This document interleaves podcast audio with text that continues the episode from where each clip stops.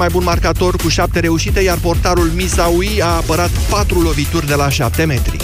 Probleme, în schimb, pentru campioana României la handbal feminin. CSM București a suferit a doua înfrângere consecutivă după cea din campionat cu SCM Râmnicu-Vâlcea. Cristina Neagu și cu echipierele ei au pierdut aseară în Liga Campionilor în Germania 28-30 cu Bietigheim. Conduse la pauză cu 16-12, tigroaicele au reușit în două rânduri să se apropie la un singur gol în repriza secundă, ultima oară în minutul 58. Neagu a marcat de 9 ori, dar nu a fost suficient. Este ora 13:15. Jurnalul de prânz Europa FM a ajuns la final. Rămâneți acum cu Moise Guran. Începe România în direct. Bună ziua și bine v-am găsit. Vă întreb astăzi dacă merită sau nu să mai luptăm pentru justiție, pentru că uitați-vă ce se întâmplă în jurul nostru. Justiția nu mai produce nimic în ultima perioadă. Pe bune, pentru ce luptăm? Europa FM. Pe aceeași frecvență cu tine.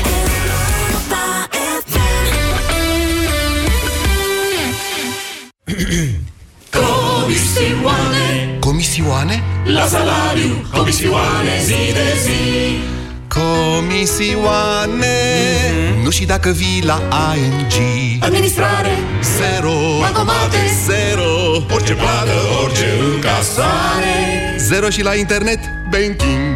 Poți să cânti în cor cu alții sau poți să-ți aduci salariul într-un cont cu zero comisioane. Vezi dacă nu-i mai simplu să vii la ING. Află cum pe ING.ro.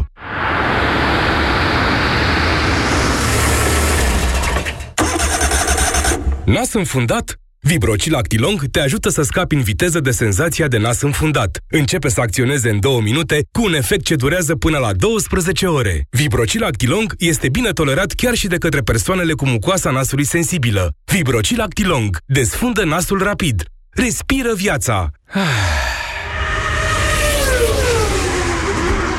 Acesta este un medicament. Citiți cu atenție prospectul. Se aplică un puf în fiecare nară de 3 ori pe zi, maximum 7 zile. Nu utilizați în timpul sarcinii. BRD prezintă Pisiconomie sau cum obținem noi pisicile tot ce vrem. Clasă, ia să vedem ce facem noi motanii când descoperim că putem profita de extra shopping cu dobândă avantajoasă. Miau? Nu-i bine. Noi când descoperim o dobândă avantajoasă și vrem să luăm și fotolii asortate la canapea, dar avem deja un credit, îi distrage pe stăpâni și arunțăm imediat banca pentru refinanțare. Mi-au tot ce vreau cu dobândă fixă de 8,25%. Puțin, foarte puțin. Cu refinanțare prin creditul Expresso. Detalii pe brd.ro. Cele mai frumoase momente le petrecem cu cei dragi. Farmaciile Catena și Fiterman Pharma prețuiesc clipele petrecute în familie. La cei 100 de ani de România, farmaciile Catena și Fiterman Pharma oferă cadou 100 de televizoare pentru 100 de familii fericite. Campania se desfășoară în perioada 15 septembrie-15 decembrie 2018. Detalii în farmaciile Catena. Pentru o viață sănătoasă, consumați zilnic minimum 2 litri de lichide.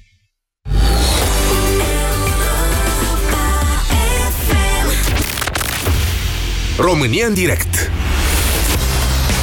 cu Moise Guran la Europa FM. Bună ziua și bine v-am găsit! Încă nu avem textul ordonanței de urgență din această dimineață, dar colegii mei de la știri au făcut rost de un draft pe care am apucat să mă uit preț de câteva minute între intervenția din emisiunea anterioară și acum și vă spun în felul următor. Față de textul care a circulat vineri, la articolul 8, a mai fost adăugat un cuvânt, unul singur, în care se referă, și aceasta este o normă tranzitorie, ce se întâmplă cu procurorii care, în cazul nostru, nu au 10 ani vechime și care sunt la DNA și la DICOT. La articolul 8 se spune așa, procurorii care la data intrării în vigoare a prezentei ordonanțe de urgență își desfășoară activitatea în continuare la PG, DICOT și DNA, numai dacă îndeplinesc condițiile prevăzute de legea 303 pe 2004 republicat. Altfel spus, nu mai pot rămâne. Mă gândesc acum în special la dosarul Teldrum, un dosar care îl afectează direct pe Liviu Dragnea și unde procurarea Alexandra Carmen Lăcrăunjan are 8 ani vechime. Pe de altă parte, așa cum vă spuneam, doamnelor și domnilor, azi noapte procurorul general, parchetul general, a dat spre comunicare un text în care se arată cât vor fi bulversate parchetele în urma acestei ordonanțe de urgență. Nu că ele n-ar fi fost deja bulversate după noile legi ale justiției, dar pur și simplu sunt... Pe de o parte, sunt excluși o parte dintre procurorii care lucrează la anumite dosare, cum ar fi dosarul evenimentelor din 10 august, asta a spus-o procurorul general în această dimineață, l-ați auzit și în jurnalul de știri, sau dosarul Revoluție, sau uite dosarul Teldrum, descoper eu acum, dacă acesta e textul care va apărea în Monitor Oficial, luați-o cu rezervă, v-am zis, este un draft, aceasta nu este ordonanța de urgență, este textul care a intrat în ședința de guvern. Să vedem dacă la fel a și ieșit. În această situație... foarte probabil că vor rămâne foarte multe dosare fără procurori, dosare sensibile, cum zice procurorul general. Ce se va întâmpla mai departe? În mod normal, alți procurori vor prelua dosarele respective, dacă ne gândim numai la cei de la DNA, care au o grămadă de dosare pe cap și oricum erau foarte puțin față de câte dosare aveau, vă dați seama, vor fi încărcați și mai mult, probabil că vor întârzia și mai mult anchetele. Și mi se pare că asta e tot ce au urmărit în acest moment, din partea, adică beneficiul direct al lui Liviu Dragnea și al familiei sale, cred că asta este, de scoaterea procurorului Lăcrăunjan. La dosarul cu 10 august, pe bune, nu știu de ce s-au stresat cu asta. Vă spun sincer. Și acum intrăm în dezbaterea noastră. Deci, câte luni s-au împlinit de la evenimentele din 10 august? Suntem la jumătatea lunii octombrie. Au trecut 2 luni și procurorii abia, dacă au identificat vreo 2 dintre cei care au provocat violențe în Piața Victoriei și au justificat intervenția jandarmilor, i-au pus sub acuzare pe șefii jandarmeriei, sub învinuire, scuzați-mă, i-au pus sub învinuire pe șefii jandarmeriei, dar în același timp încă așteaptă desecretizarea unor dosare, ceea ce arată că executivul, într-un mod foarte simplu, a reușit totuși să blocheze ancheta respectivă. De aceea vin și vă întreb și vă amintesc dezbateri pe care noi le aveam acum mai bine de jumătate de an, înainte de plecarea Codruței Kövesi de la DNA, despre, și nu numai, opinii din societate. Dom'le, DNA-ul este o instituție matură, parchetul general merge înainte, dar eu vă întreb dacă am trăit cu toții o iluzie, dacă n-a fost decât nebunia unui om și a noastră ca societate, care am crezut că, băi, în România există justiție. Dacă ei se orientează, de fapt, în momentul de față. Mulți vor să plece la pensie. De-aia le-au și dat ocazia asta. Le-au scurtat perioada în care pot ieși la pensie. Și de-aia vă întreb. Și eu cred că asta e o dezbatere pe care noi trebuie să avem la modul serios. Pentru că societatea noastră, așa cum vă spuneam, e pe buza unei prăpastii. Încă n-a căzut în prăpastie. Prăpastia fiind dictatura. În momentul în care ai pus mâna pe justiție, în momentul în care ai procurorii care îți arestează oameni și pe care îi pui mai departe să îți vâneze oponenții politici sau mai știu eu ce, de acolo încolo e dictatură. Știu, paradoxal, și ceilalți acuză DNA-ul că ar fi făcut același lucru. Dar acum, la modul foarte serios vorbind, vă întreb, mai merită să mai luptăm pentru justiție? Sau noi, ca societate civilă, tot ce mai avem de făcut e să așteptăm niște alegeri și să sperăm că, nu știu, participarea va fi atât de mare la alegeri încât nu vor putea fi falsificate. Am avut recent și povestea asta cu referendumul, în care au scos frânele de verificare. S-a dovedit că se poate. Da? Asta e dezbaterea de azi. Mai este sau nu pentru societatea românească justiția în momentul de față o miză, o temă? 0372069599. Vă rog să răspundeți sincer și cu argumente. Cătălin, bună ziua! Bună ziua, Moise! Vă ascultăm! Am ascultat cu atenție ce ne-ai spus și eu sunt în tabăra celor care cred asta, că nu știu, nu prea mai avem ce să facem acum. Uh-huh. Și vorba ta, Purceaua, eu cred că, nu știu, dacă nu e moartă în Cotez, probabil e paralizată cu spray acolo. Și cred că totuși eu nu aștept alte alegeri, chiar gândindu-mă la ceea ce a spus Petreanu azi dimineață, extraordinar, eu votez, voi vota la următoarele alegeri pe cei care nu au mai fost la conducerea țării în ultimii 20 ceva de ani. Foarte bine gândit. Foarte bine gândit. Și eu cam asta aștept, alegerile, când mă voi duce să votez pe unii care nu au mai fost până acum la conducerea țării. Cu singura și marea observație că votul nostru trebuie să și conteze.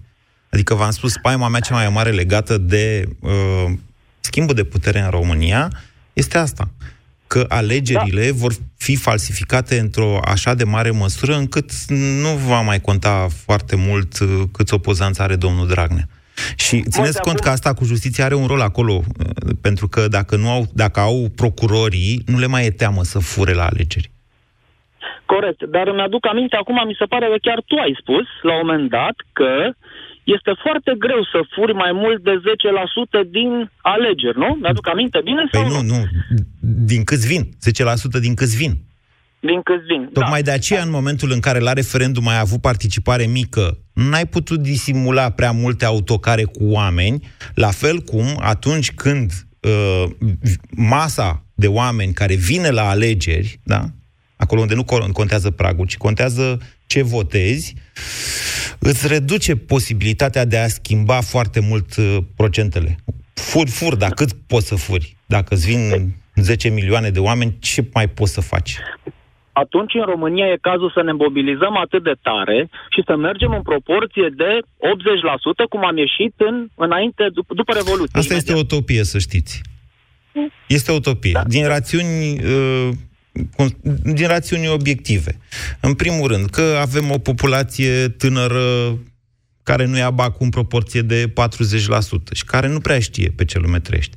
Și cei care iau bacul nu sunt foarte interesați de politică. Din ce știu eu, până în 20 de ani sau până în 25 de ani, chiar participarea undeva la 20-30%.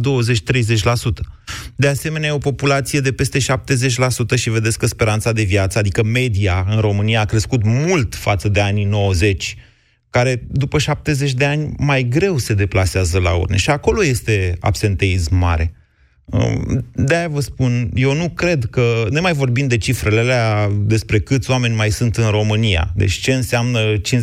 Suntem 18 milioane sau suntem 15 milioane care putem vota la o adică?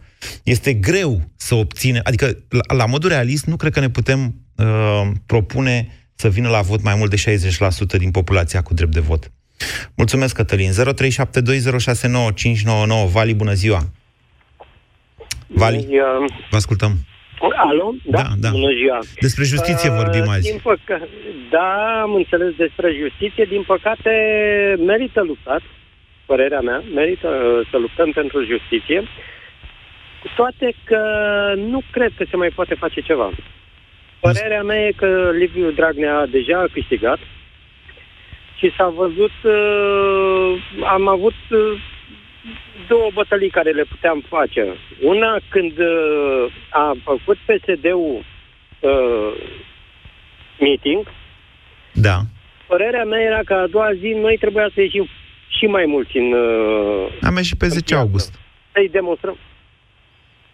Am ieșit pe 10 august și vă asigur că pe 10 august au fost mai mulți oameni decât la meetingul PSD. Vă asigur, indiferent ce vă spun. Da, într-adevăr, dar trebuia continua și pe 11. S-a continuat și pe 11. S-a continuat și pe 11.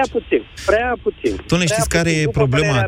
Hai, pe bune, acum asta e o dezbatere, ne mutăm în stradă. Nu. Da, hai să ieșim în fiecare zi atunci. După ce plecăm, eu v-am mai zis chestia asta, plecând de la serviciu, ne oprim o oră în Piața Victoriei din București, alții în alte piețe, fiecare pe unde are el traiu. Putem să facem asta o perioadă de timp, că suntem cu sărbătoarea iarna, se apropie frigul. Păi cum să-l dai jos? Păi da, se pare că numai iarna trebuie, numai iarna ieșim. Numai iarna ne apucă, da? Da. Nu cred că mai poate, dacă te uiți un pic la el, la orice interviu, el zâmbește, e nonșalant, n-are nicio treabă.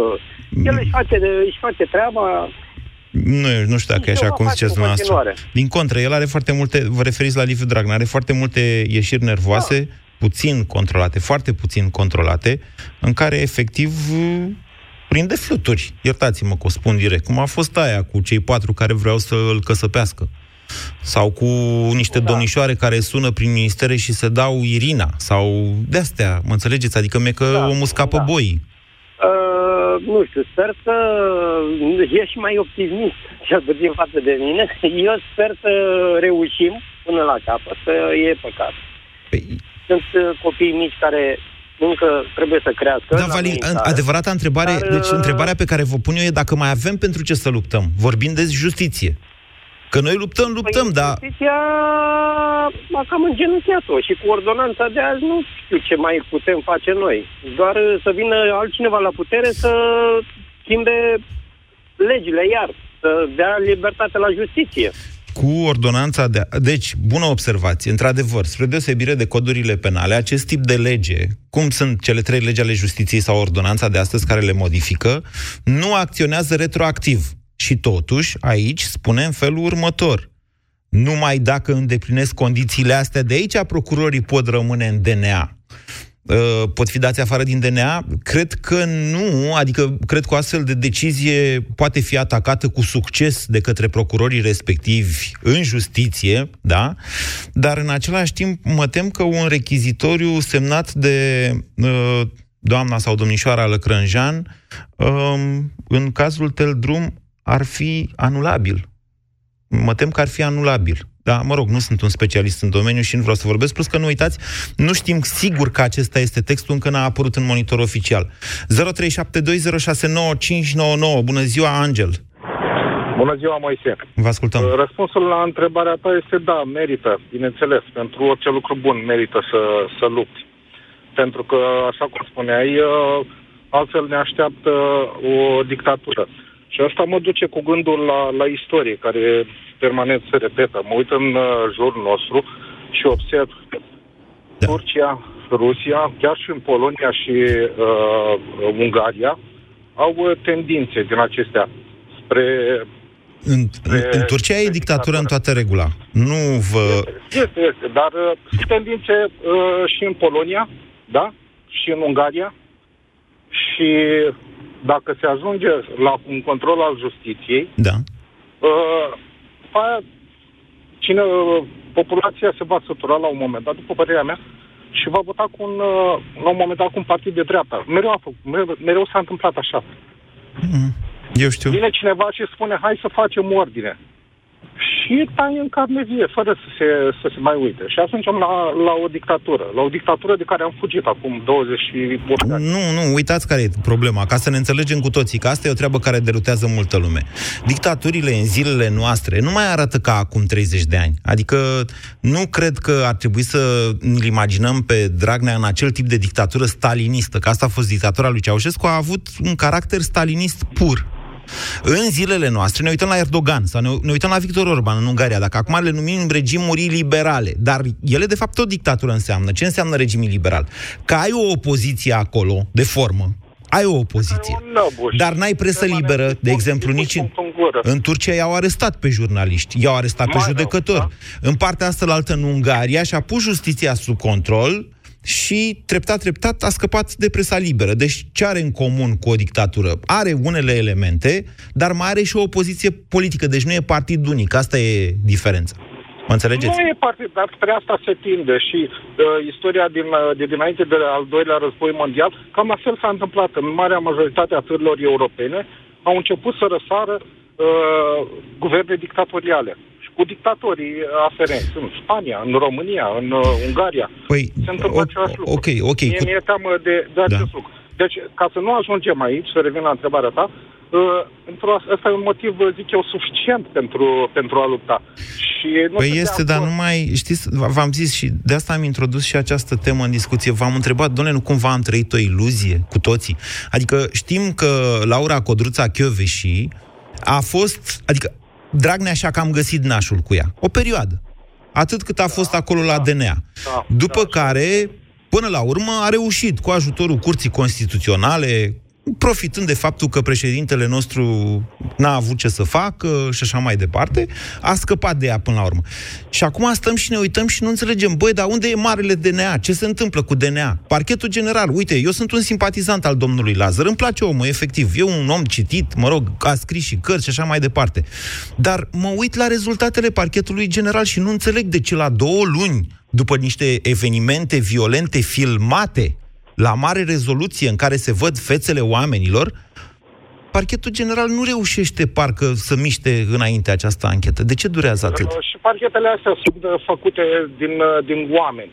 Probabil procurorii de acolo, la un moment, sus și ei oamenii își pun problema, domne, dacă au dat-o deoparte, dacă au înlăturat-o pe, așa, pe doamna Kövesi, da. Păi pe mine poate să mă zboare în orice secundă. Păi da, dar nu de-aia ai salariul aproape 200 de milioane de lei vechi. Păi tocmai. Dacă tocmai. Dacă ești procuror, ești procuror, nu? Ești vorba aia, magistrat, nu te sperii așa orice golan care a ajuns la putere, mă gândesc. De-aia vă întreb, nu cumva am trăit o iluzie și de fapt ei sunt praf și pulbere, justiția asta pentru care noi ne luptăm? Sunt câțiva tineri care ies pe străzi, pe scările tribunalelor și mai protestează din când în când și asta e justiția? Păi se tem, pentru că și ei sunt oameni. Și tocmai salariul ăsta îl determină să facă un pas înapoi, până când vine iarăși un om acolo și le dă curaj. Acum ne-a dat doamna Kövesi. Mulțumesc pentru intervenție, Angel. 0372069599. Cătălin, bună ziua! Bună ziua! Întrebarea e bună, dacă merită să luptăm. Dar răspunsul e altul. Cum luptăm? E o întrebare și asta. Dimineața am trezit cu o întrebare. Ordonanța de urgență. Nu știu, nu vorbește nimeni despre asta. Da. E un act normativ emis de guvern în situații extraordinare, a căror, citesc acum, da, a căror reglementare nu poate fi amânată. Da. Care a fost situația extraordinară? Nu știu să vă spun. Se poate invoca faptul că... Nu știu. Am trezit cu întrebarea asta. Ce e asta ordonanța de urgență? De ce? De ce acum? De ce e urgență? De ce a fost urgență? Da. Pentru că peste săptămână urma să dea Comisia de la Veneția un punct de vedere pe legile justiției. Și urgența era să dea ei ordonanță înainte să dea ea punctul de vedere în care probabil că o să-i facă praf. Trebuie justificată. Urgența.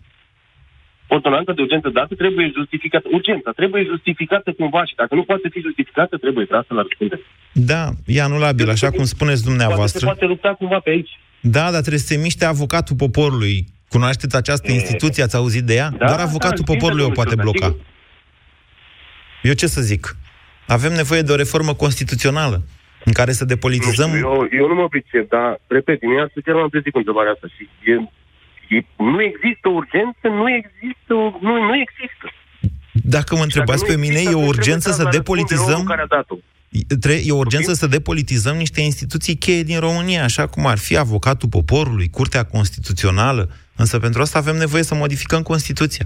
Și probabil că... Eu zic că e un moment în care poate fi tras la răspundere cel care a dat ordonanța de urgență. Adică... Guvernul României? Da? Nu se poate să fie tras la răspundere. De ce? De ce? Pentru că acesta este un act, aceasta este o lege. Mă înțelegeți noastră? Deci cine face legea nu poate fi tras la răspundere. Există o decizie a Curții Constituționale, dar acesta este un principiu general valabil. Există o decizie a Curții Constituționale dată chiar după Ordonanța 13 în 2017, în care se arată că nu pot fi investigate, intenția legiuitorului mai degrabă. Încerc să o traduc cumva pe înțelesul tuturor. Sunt chestiuni tehnice în care n-aș vrea să vă bag foarte mult, pentru că noi aici facem o dezbatere de principiu. Și adevărata întrebare acum, mă gândesc eu, este dacă mai merită să lupți pentru justiția din România. Bună ziua, Gelu! Gelu? Da, te aud, mă auzi? Da. Acum, da. Întrebarea mea este un pic mai amplă. Se pare că nu doar justiția merită luptat, sau mai merită luptat, ci întrebarea este mai merită luptat pentru România? Pentru că părerea mea sau impresia mea este că suntem jucați la două capete, care capete sunt de fapt același singur. Vreți să fiți un pic... Până acum, să fiți mai clar. Da, o să spun foarte clar. Am avut până acum impresia că avem un președinte care este opusul celor care elaborează și votează legi. Așa. Și se pare că nu. Președintele nu face nimic. Președintele în Italia, într-o vizită de stat, prima din ultimii 45 de ani, ce vrea să amâne o vizită de stat în Italia? Știi cum este asta, Moise, și o să explic și mai mult. La un moment dat există niște cetățeni nemulțumiți într-o localitate din România, da? Așa. Și vine instituția prefectului și atacă niște chestii în instanță și ce domnule, și facem și așa mai departe și dregem și lumea se liniștește. Într-adevăr, deschide procesul în instanță, îl pierde instituția statului cu bună intenție. Ce domnule, noi am încercat, dar nu s-a întâmplat nimic. Cam așa se întâmplă și pe bază de președinte. referitor la președinte. Și mi se pare că oarecumva Mascat face jocurile celor, care fac acum alegi. Eu am fost un critic constant, după cum știți, al președintelui Iohannis, dar răspundeți dumneavoastră la întrebarea asta așa. Deci, de vineri s-a semnalat faptul că urmează o ordonanță de urgență. Dacă erați Iohannis, ce, nu mai plecați în Italia sau ce făceați? Nu știu cum să spun, Moise, dar eu nu aș fi așteptat poziția asta. Dar vreau să spun un alt aspect mult mai important decât ceea ce se întâmplă vis-a-vis de Dragnea și vis-a-vis de, cine sunt acum la butoanele puterii. Este modul în care justiția, prin, judecători și procurori acționează în România, nu de acum. Acum a devenit foarte vizibil, acum este pe față. Înainte, modul de a accede în magistratură la acele examene, denumirea procurorilor și a judecătorilor, au fost influențați în proporție de peste 90% politic. Au fost funcții cumpărate și de ce ziceți asta? Garantate pentru că asta s-a întâmplat. Bine, hai să vă spun eu cum e. Ai urmărit odată vreodată, de pildă, să vezi cum se intră la Institutul de Magistratură și cine intră la Institutul de Magistratură? Da, și eu vă spun în felul următor. Examenul, ascultați-mă, examenul la Institutul Național de Magistratură este un examen extrem de dificil. Credeți-mă că m-am uitat pe niște teste de ale lor și chiar sunt extrem de grele. Nu oricine intră la Institutul Național al Magistraturii. Pe de altă parte, aș vrea să vă atrag atenția că accesul pe funcțiile de magistrați în ultimii, nu mai știu cât, vreo 10 ani, cam așa, 10 ani, s-a liberalizat la un punct, în sensul în care persoane cu experiență în profesie au devenit magistrați fără să fi trecut pe la Institutul Național al Magistraturii. Credeam că la asta vă referiți. Nu la asta mă refer la altceva, Moise. De pildă, doamna judecătoare Camelia Bogdan, exemplu foarte clar, dânsa a spus un lucru pe care, normal, ceilalți judecători ar fi trebuit să-l urmeze. Așa. Și anume, practica CEDO și, din Uniunea Europeană este de a judeca dosarele.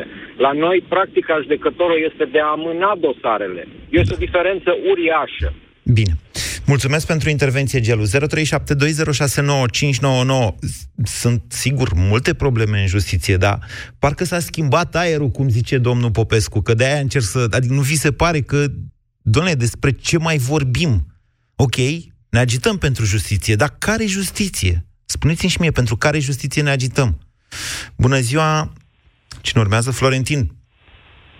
Bună ziua, Moise. Vă ascultăm. Întotdeauna merită să luptăm... pentru România și pentru oamenii care mai trăiesc aici. Din păcate, nu cred că domnul Dragnea este autorul planului pe care acești oameni îl pun sistematic în aplicare de 2 ani de zile. Cred că are o echipă foarte bine conturată și antrenați în a ne învrăjbi unii pe alții. Suntem o țară coruptă de la nivel înalt până la oamenii de jos. Nu cred. Suntem o nație dezbinați, nu dorim...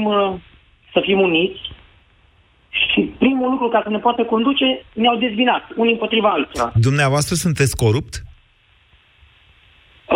Nu sunt corupt, dar când mă duc, de exemplu, la primărie, da. Nu sunt corupt că lucrez în mediul privat. N-are cine să mă corupă că n-are cu ce. Dacă mă duc oriunde în România, începând de la, să zicem, poliția rutieră, primării, spitale, suntem învățați a da bani. Peste tot.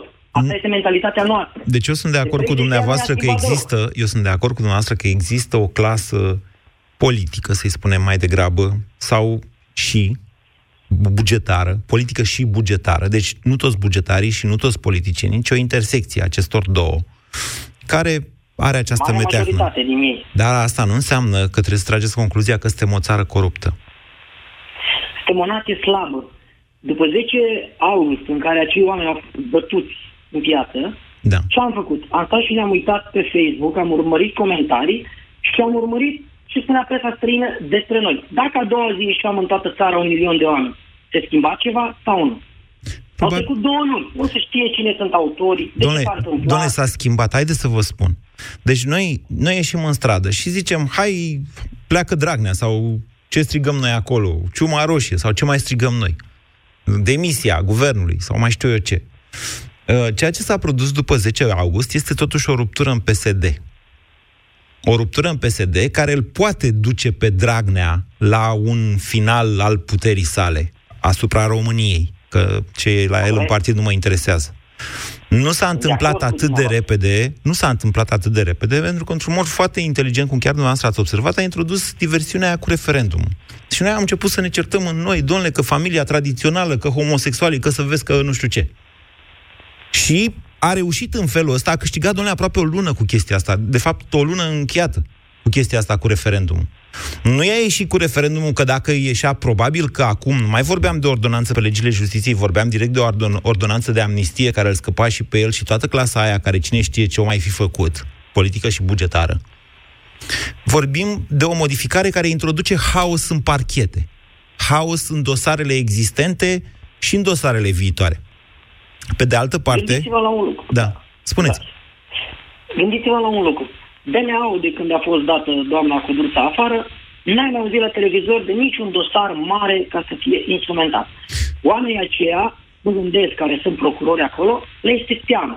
Această teamă a insuflat-o la toată justiția din țară, pentru că la un moment dat se gândesc, pentru că s-ar putea să fie în locul acelei persoane sau să-i se fabrice un dosar de către cineva. Culmea este că de acum, ca zis dumneavoastră, mi-am amintit, e o singură chestie notabilă pe care a făcut-o DNA-ul în perioada asta. Culmea, tot procurora Lăcrăunjan a redeschis dosarul privatizării Teldrum. A câștigat la înalta curte, da? Știți? Ați auzit de chestia asta? Privatizarea dosarului Teldrum. E foarte interesant. Acolo a fost o pasă, gol, Liviu Dragnea centrează, Liviu Dragnea marchează. Ceva de genul ăsta. Dar sigur, sunt supoziții, sunt informații pe surse. Nu vorbim de anchete terminate, trimise în judecată. Încă. Okay. Domnul Dragnea este atât de simțit în bine în România. Mai o secundă și v-am lăsat, că da. Am foarte mulți ascultători care vor să vorbească. Domnul Dragnea nu va face o zi de pușcărie în România. Poate va scăpa la un moment dat, pentru că omul are foarte multe relații și peste foarte mulți oameni are la mână. O să-mi dați dreptate mai târziu sau mai devreme. O să vedem. Omul acesta este foarte diabolic. Foarte diabolic. Bine, mulțumesc, Florentin. Nu știu dacă e așa, dacă lucrurile stau așa. Cert este faptul că noi toți așteptăm să se termine acest coșmar. Hai, domnule, dată, să se termine. Hai că poate o mai fi până la alegeri, poate se termină peste 2 luni. Domnule, nu pare să se termine.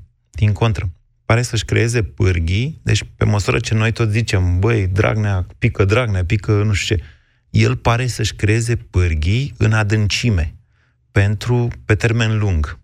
Acum, dacă or fi pentru el sau pentru altcineva, vom vedea. Cătălin, bună ziua! Salut, Moise! Eu îi dau dreptate lui Florentin cu corupția. Eu nu am ajuns. Degeaba îi dai tu înainte că nu crezi, că nu știu ce. Dacă zici că nu crezi, înseamnă că nu trăiești în România, Moise. N-ai cum. Ce am zis? Că nu deci crezi în ce? N-ai cum. N-ai cum să nu crezi că nu suntem o țară coruptă. Nu ai cum să spui tu chestia asta la radio. Nu suntem o țară coruptă. La primărie. Du-te la primărie și încearcă, îți spun eu, du-te la primărie și încearcă să schimbi buletinul.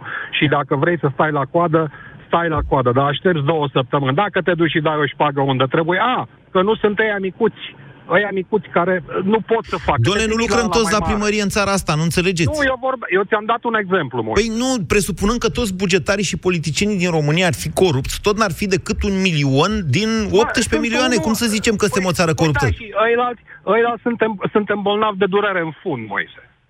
Înțelegi? Irecuperabili. Suntem bolnavi de durere în fund. De ce să mă duc eu să votez? De ce să mă duc eu să... A trebuit să vină diaspora 100.000 de oameni din exterior ca să ne facă nouă, să ia aia bătaie ca fraierii în piață acolo, că românii au stat și s-au scărpinat la, să nu zic unde. Nu e așa. N-au fost mai mult de câteva mii din diaspora. Restul au fost din țară și din București.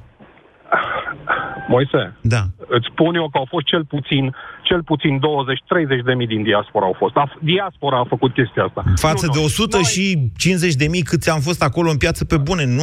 Adică, nu ce negociem aici? Eu vă întreb pe dumneavoastră, mai merită să luptăm pentru justiție și dumneavoastră zice suntem o țară coruptă. Suntem o țară care nu merită efortul meu. Coruptă, care crezi că-i răspuns? Nimeni. Deci țara asta nu merită prețiosul meu efort. Asta a spus dumneavoastră. Da, nu merită. Pentru că am luptat în 87, sunt brașovean. Am luptat în 87, am luat bătaie de la securitate. Am luptat în 89, mi-au murit prieteni buni. Au rămas mame și copii în urma lor. și acum să-l văd pe ăla de 25 sau 26 general, nu da. Vorbesc în general. Da. Să-l văd că stă și se uită pe margine și stă pe Facebook și când îl întreb... Doamne, știți care-i treaba? Uitați, iertați-mă, noi am avut aici... Pe care le-am dat. Vă rog să mă iertați, pe care le-am dat. Nu vă înșelați. Știți cum? Sunteți într-o eroare din aia cât casa pe care fiecare generație când ajunge în apus o face.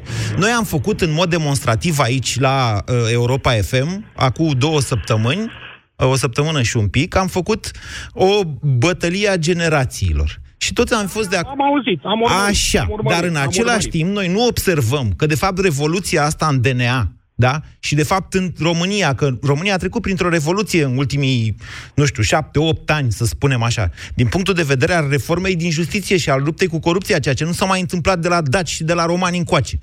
Dar noi nu observăm că procurori tineri și curajos, pe cât avea Kövesi cu 10 ani? Avea 35 de ani. Moise? Doamna asta, Lăcrăunjan, are 30 de ani acum, dumneavoastră înțelegeți? Deci a luat un dosar Dragnea la 26 de ani, 27 de ani? Da. Păi, și dumneavoastră ziceți că... Și atunci de ce dați cu pietre și ziceți că e o generație care stă pe Facebook, domnule? Sunt 1%, Moise. Nu, eu vă spun în felul următor, că în momentul în care vă poziționați așa prețioși și ziceți țara asta nu merită să mai lupt eu pentru ea. Uitați-vă în jurul vostru și vedeți dacă merită toți ăștia. Din secunda aia ați greșit. De fapt, noi trebuie să întindem o mână peste generații și mai ales ăstora tineri pe care îi scoate Tudorel Toader din parchet, ca să rămână cu toți speriații de vârsta mea și de vârsta tatălui meu, poate.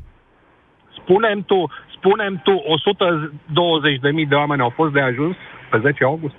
Da, domnule, au fost de ajuns.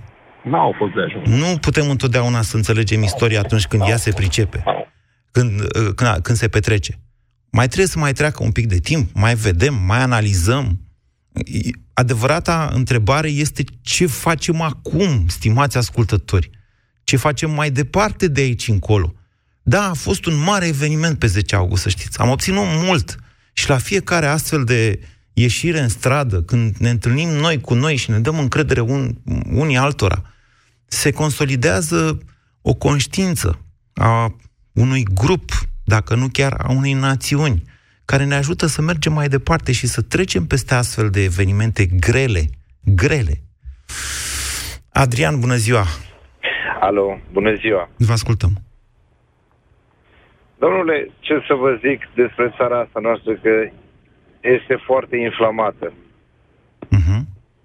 Este. Inflamat, nu mai există încredere în justiție, nimic. Singura soluție...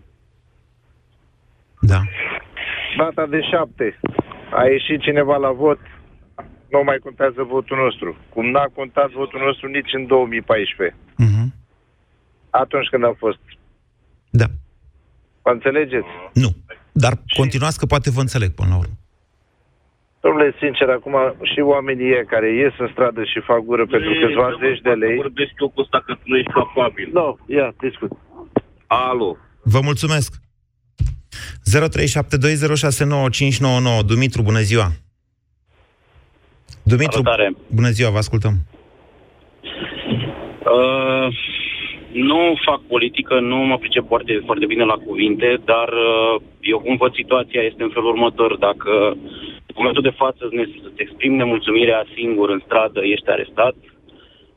Dacă ne exprimăm mai mulți aceeași nemulțumire, suntem gardați și bătuți. Se pare că nu reușim singuri. Și cred că generația celor tineri din justiție, din de la bugetari, de la cei care vor un viitor, cred că ar trebui să ni se alăture și să nu mai dea curs tuturor inclusiv acum, modificărilor ăstora legale. Eu refuz să cred că nu putem să facem chiar absolut nimic. Vă ascult. Vă ascultăm toți. Vă ascultă poate... sute de mii de oameni în țara asta. Veniți cu ideea aia. Genială. Eu asta zic. Hai să claxonăm toți la ora 2. Poate o grevă la nivel național din partea celor din justiție, din partea procurorilor, din partea... Ei n-au voie să facă grevă. Dacă fac grevă, încalcă legea.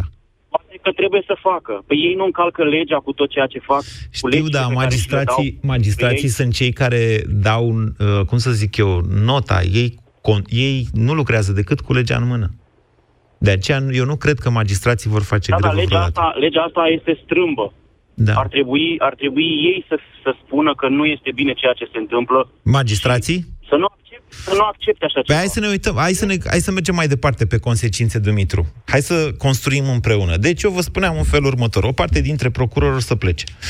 Partea rămasă o să plece de ce? Pentru că le-au pus niște condiții, deci scapă de ea tineri și de ea mai în vârstă la jumătatea anului, mai în vârstă însemnând cu 20 de ani vechime, între 20 și 25 de ani vechime. Practic se creează, știți cum, cam jumătate din procurori, într-o jumătate de an România rămâne fără jumătate din procurori.